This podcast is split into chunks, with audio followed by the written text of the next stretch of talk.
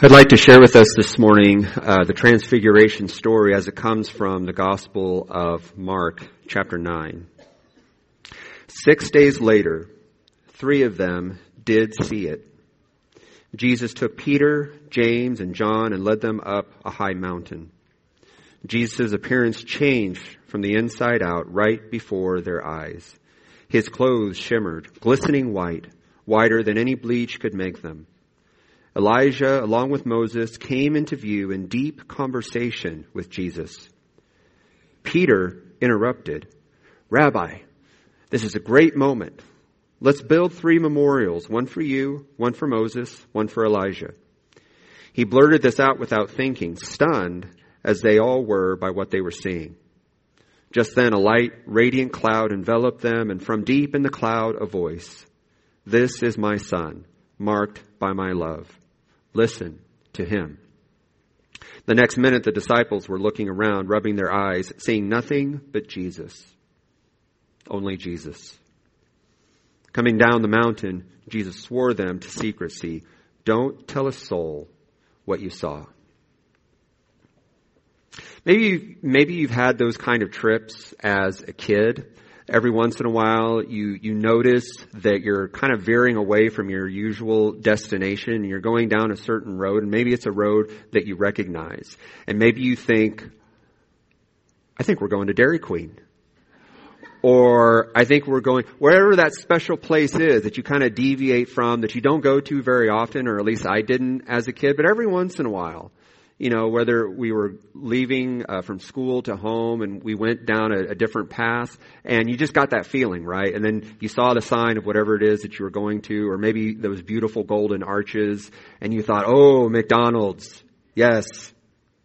Comedian John Mulaney tells a great story about this, that uh, he was in the car with his siblings and parents and they were going cross country to some trip and it been hours and hours and hours of seeing nothing. And they see an exit sign for McDonald's and they start, you know, screaming in excitement and pleading with their dad to, to go in. And, uh, and then the car starts to turn into the exit and they see the golden arches and they're, they're shouting in joy and excitement. And of course the, the car pulls up to the window and he says, my dad orders a small black coffee.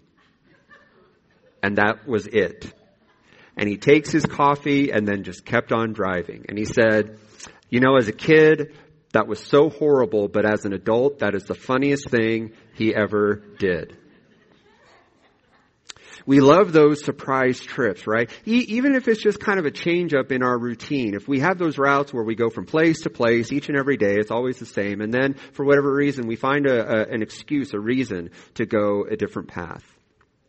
And maybe that's how it was with Jesus and the disciples. That Jesus said, "Hey, come on, guys, we're gonna we're gonna go take a walk." And maybe it was a walk that they had taken, you know, uh, again and again and again. And then they start going up this mountain, and maybe they started thinking, "Ooh, this is new."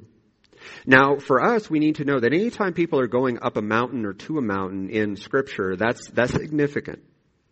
Going up to a mountain was a very holy and spiritual uh, exercise and experience for these communities. So Jesus taking them up a mountain, there there had to be an expectation that something incredible was going to happen, and of course it did. Jesus takes them up the mountain and has what we call, and, and the best word that we can say is transfiguration. It's not necessarily a transformation. But, but something happened to where Jesus reveals himself to the disciples in a way that they have never seen him. And not only that, but they see these visions of Elijah and Moses. Now again, we probably recognize those names, but to these, um, to these Israelites, to the people who practice the Jewish faith, seeing these two guys were like seeing the pillars of their faith in person.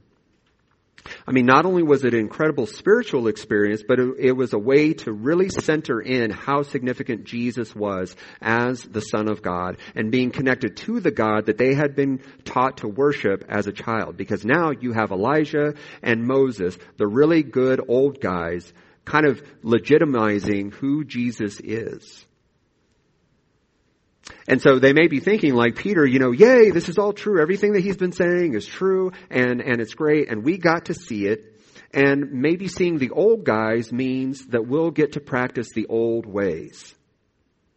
And that kind of seems to be what's on Peter's mind when he, when he yells out, you know, this is great. We'll build memorials like we did in the old days. We'll set one for you. We'll set one for Elijah. We'll set one for Moses. And then everybody will know how legit this whole thing is. Plus, we have something to do. And we can solidify this faith thing that you've been teaching us to talk about. And most importantly, we'll go back to the good old days. You know, the good old days when we went to temple and, and we worshiped and, you know, there was that special room that only the one priest could go and, and, you know, we'll have our special days and we'll have the, the, you know, things the way that they used to be. And the hard thing about Jesus is that Jesus is not about going back to the good old days. He's always about moving forward, about new. As he says, I am making all things new and you will see what these new things are. So the, the, beginning of the story that I read, he starts with saying, uh, the, the, scripture starts with saying, six days later, three of them did see it. So six days from what? What happened six days ago? So six days before, Jesus is talking with his disciples. And he's saying some things are about to happen that are going to be really difficult. And, and even before that, what it is that we have been doing together, it's been hard. It's been hard making these changes. It's been hard taking these steps, making these journeys, doing these things. And six days ago, he said to the disciples, anyone who intends to come with me has to let me lead. Anyone who is going where I am going has to let me go there. You are not in the driver's seat, I am. So therefore, do not run from suffering. Embrace it, Jesus says. Follow me, and I will show you how. Self help is no help at all. Self sacrifice is the way. It is my way to saving yourself, your true self. What good would it do to get everything you want and to lose you? The real you. And so Jesus says this very profound statement, the statement that's probably hard to hear, hard to understand, hard to grasp, hard to live. And then six days after this, he takes a few of those people who heard it up to the mountain to see this transfiguration process. And he see, he, he lets them see how it is that he is being surrounded and accompanied by the people of their faith that they have gr- grown up knowing and believing in. And yet even in the midst of that, he says, we're going in a new direction.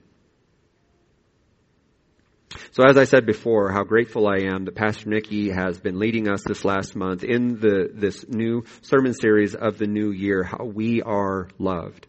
And the many ways that we are shown how we are loved.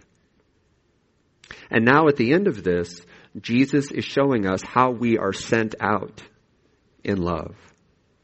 So in these experiences, when we receive it, Jesus is also giving us the command to share it. So last week she was talking about Paul. I, I, go back and forth with Paul. You know, Paul, Paul is very profound He's very prolific, but sometimes he's just a jerk. And, one of the things I wrestle with is maybe sometimes you do have to be a jerk to kind of, you know, get this message going. And, and honestly, the, the time that he was in was a real challenge because part of what he was trying to teach, part of what he was trying to get people to look at is how to look at each other as humans, not as objects. And sometimes you have to be um, kind of jerky to get people to listen. And sometimes God just calls jerks into ministry, and they can be just as powerful as the nice people. But one of the things that Nikki said about Paul was this idea of, of the hill he was trying to climb and the boulder that he was trying to push up with the culture. And she talked about, you know, with all the pain and the challenge that he endured, Paul still encouraged people to love others, even enemies. Remember Pastor Nikki saying that last week? How huge and how revolutionary it was to not only love all people, but to love your enemies. Because that's the way of Jesus. It's a huge life shift, but this is how Jesus lived his life. And this was the Jesus whom Paul encountered. If some of you were at the 9:30 service last week, um, Pastor Charlie was out with the flu, so Nikki did not only the current but also 8:15, and Reverend Alex Shanks, who's the assistant to the bishop um, and also a member of our church, he preached at 9:30, and he talked about the difference between Chronos time and Kairos time. So Chronos time is the time that we follow, right? ABC, 1, 2, 3, 1 o'clock, 2 o'clock. And he said, you gotta remember, God doesn't work that way. God works in what we call kairos time, which is God's time, which doesn't always make sense to us. And many times we fight it. Kairos is also the kind of time that things happen and we don't necessarily know why they're happening right in that moment, right at that time, or why we are called to be a part of it. So can I tell you a weird story? Like, I mean, it's really weird. And I want to preface how weird this is by saying, as one of your pastors, I don't, I don't hear God. Like, I, I don't hear a voice uh, of God. When I experience God, it's much quieter. It's much more confusing sometimes. This was a time when, like, I heard a voice. Okay, so just bear with me because it's weird. So, um, back at Trunk or Treat, uh, I got to be Doctor Strange as one of the characters. I was right there and, and got to play with the, the kids and the folks as they came in and as they were waiting to go outside. And so Diana Russell, who's our director of newcomers ministry, actually got an almost authentic Doctor Strange cloak, which was really cool. And she got me a blue kind of mage suit, um, but it wasn't complete. It, I, I thought, you know, I need some bands for the forearms, and I need like blue boots uh, but where am I going to find blue boots? And so I thought, well, I could get um, those blue socks that you get at the hospital. You know, that have the pads on the back, on the bottom, so I could actually walk. And those things, like, you cannot get them any smaller than extra, extra large. So it'd be perfect. It'd go over my shoes. I'd look more like Doctor Strange. So I went on to Amazon. I ordered them, and when they arrived, they were not socks. Have you ever had that experience where you order something on Amazon and it's not what it's supposed like it was a i don't even remember what it was but it was a box of something. I was like well these aren't socks so what do i do? And so i read the instructions and they said you know you got to go to Kohl's and they have a thing at the customer service department where you can exchange stuff. I was like okay well i'll do that. So on my lunch break i went to Kohl's and um, i talked to someone at customer service and i explained my situation and they said well we're not Kohl's. We're Bealls this is how often I go to department stores. So I walk outside and I'm like, oh, you're right. This is Bealls. I went to Bealls on uh, Lakeland Hills, right by Mellow Mushroom. For whatever reason, I thought that was Kohl's, but it wasn't. And that's not even the weird thing. The weird thing was, as I was walking back to my car and I looked back, I heard a voice saying, you need to come back here. Why do I need to come back to Bealls on Lakeland Hills? Whatever. So, you know, all that time passes, and then during renewal leave on this past, you know, this past month in January, um, I was at uh, Hernando's Landing, um, looking out at Lake Parker, and it, was, and it was beautiful. It was a beautiful day. It was quiet, and I thought, well, I'm going to go home and, you know, get some lunch. And I, and the voice came back and it said, no, you need to go to Bealls. I'm like, but it, it, it's all the way over there, and my house is just right over across the lake. It's literally across the lake. I mean, that that's going to take like 20 minutes. You need to go to Bealls. Why do I need to go to? It's all the way over there, and it's lunch hour. It's going to take. And then the voice, in all of its spiritual power, just said, "Will you just do it?" like a real spiritual experience. So fine, I got in my car. I drove all the way out to Lakeland Hills, and I go into Bealls, and of course, no one's there. Why would anyone be at Bealls at, you know, one o'clock in the afternoon on a weekday? So I walk through and, and I start thinking to myself, you know, it's actually kind of nice in here. I'd never, I hadn't paid attention last time and I started thinking about, you know, when I went shopping with my parents as a kid and, you know, it's just, it, things were bright and, you know, the color arrangement was nice and everything just kind of popped out. And I found myself thinking, you know, I sort of feel a connection here. Like, I get it. I get it. I, I get why people shop, maybe. Because you're seeing how everything is assorted and, and it looks nice and, and you start to think, oh, that would really look nice in my house and look at that pot holder, even though I have 15 pot holders, I want that one and I don't even know why. And so then you buy it and you take it home and it's just a pot holder. And I started thinking, why do I have this sense of connection, like this sense that I need to belong? like all of these pieces. And then it dawned on me that's exactly whoever's in charge of arranging things wants us to feel. It wants us to feel as though because everything has a place here, maybe I have a place here. And maybe if I purchase something here and I'll take it back with me, I'll feel connected. Except we never do, right? It's like it's like in uh, Temple of Doom when Indiana Jones takes the the stone out of the skull and they're all lit, and he takes it away and the light goes away, and then he brings it back and then the light comes back. When we take that thing home, it just becomes a thing, and that sense of feeling and connection that we had, it's gone, and we don't know why. And so as I was walking through this department store that this voice was telling me to go to, I realized I wish I fit. I wish I fit like, like all of these pieces that seem to have its own place. I wish I fit like all of these color coordinations where when everything comes together, it's, it's magical. But then I leave and I don't feel like I fit anymore. So we buy that thing, but it doesn't give us that same feeling and we wonder why.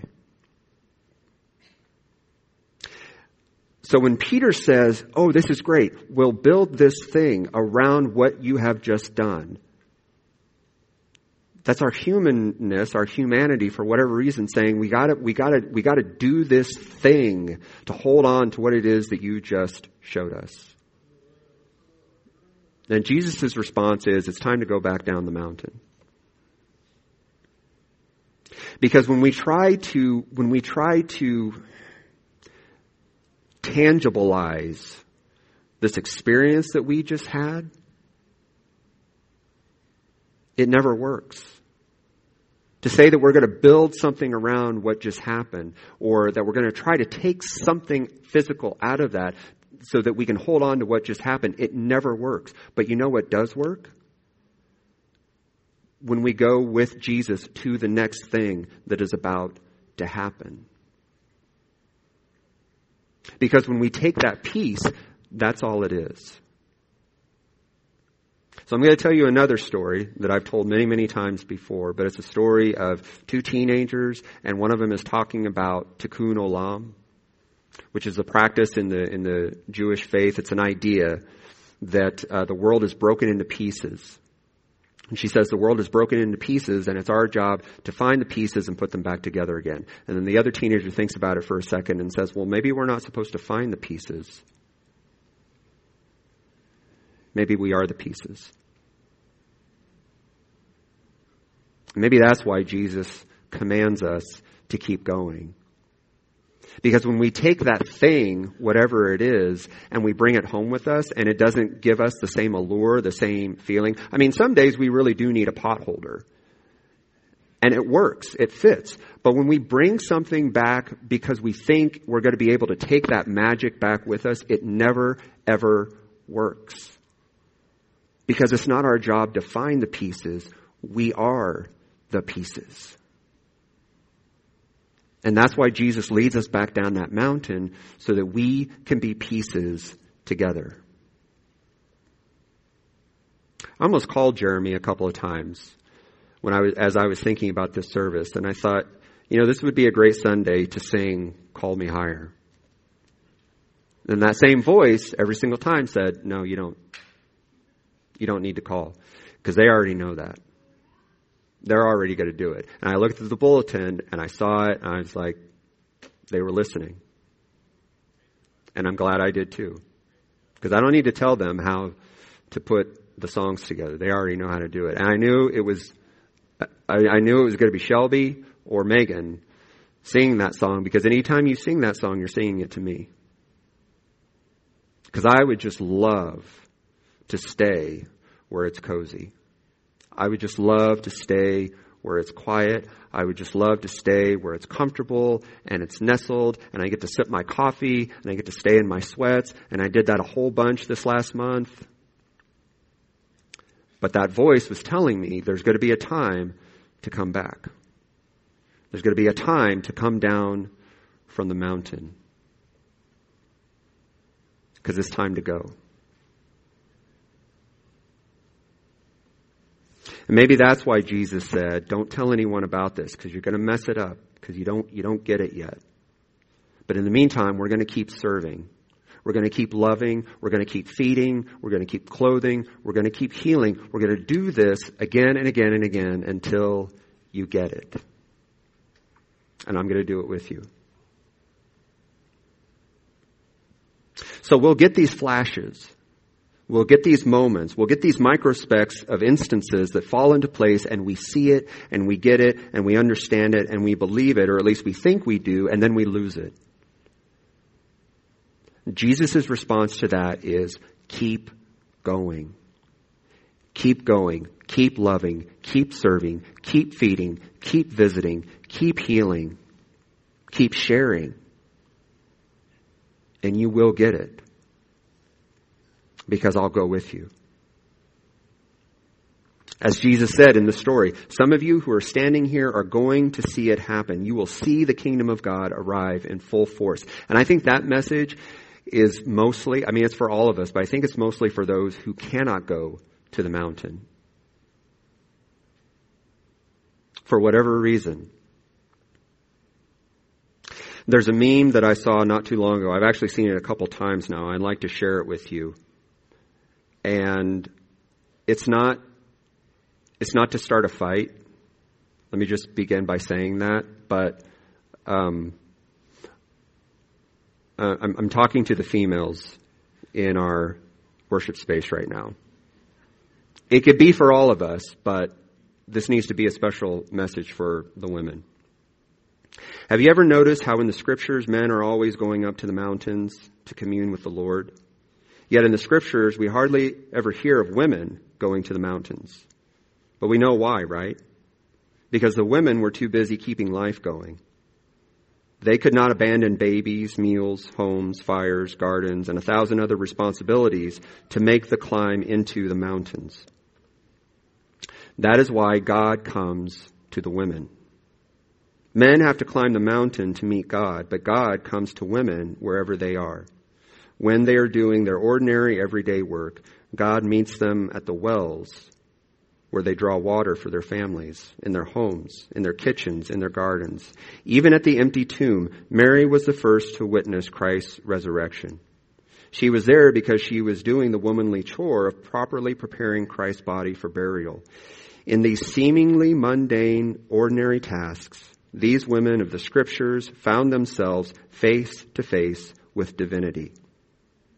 So if you ever start to bemoan the fact that you don't have as much time to spend in the mountains with God as you would like, remember, and this is for all of us, God is with us. God knows where we are and the burdens we carry. God sees us, and if we open our eyes and our hearts, we will see God even in the most ordinary places and in the most ordinary things, God lives. Because I live, you will live also. It is our hope, it is certainly mine, that this is your mountain. That when we come here, we come into a space in which we are loved, in which we are empowered, a place where we fit among the other pieces.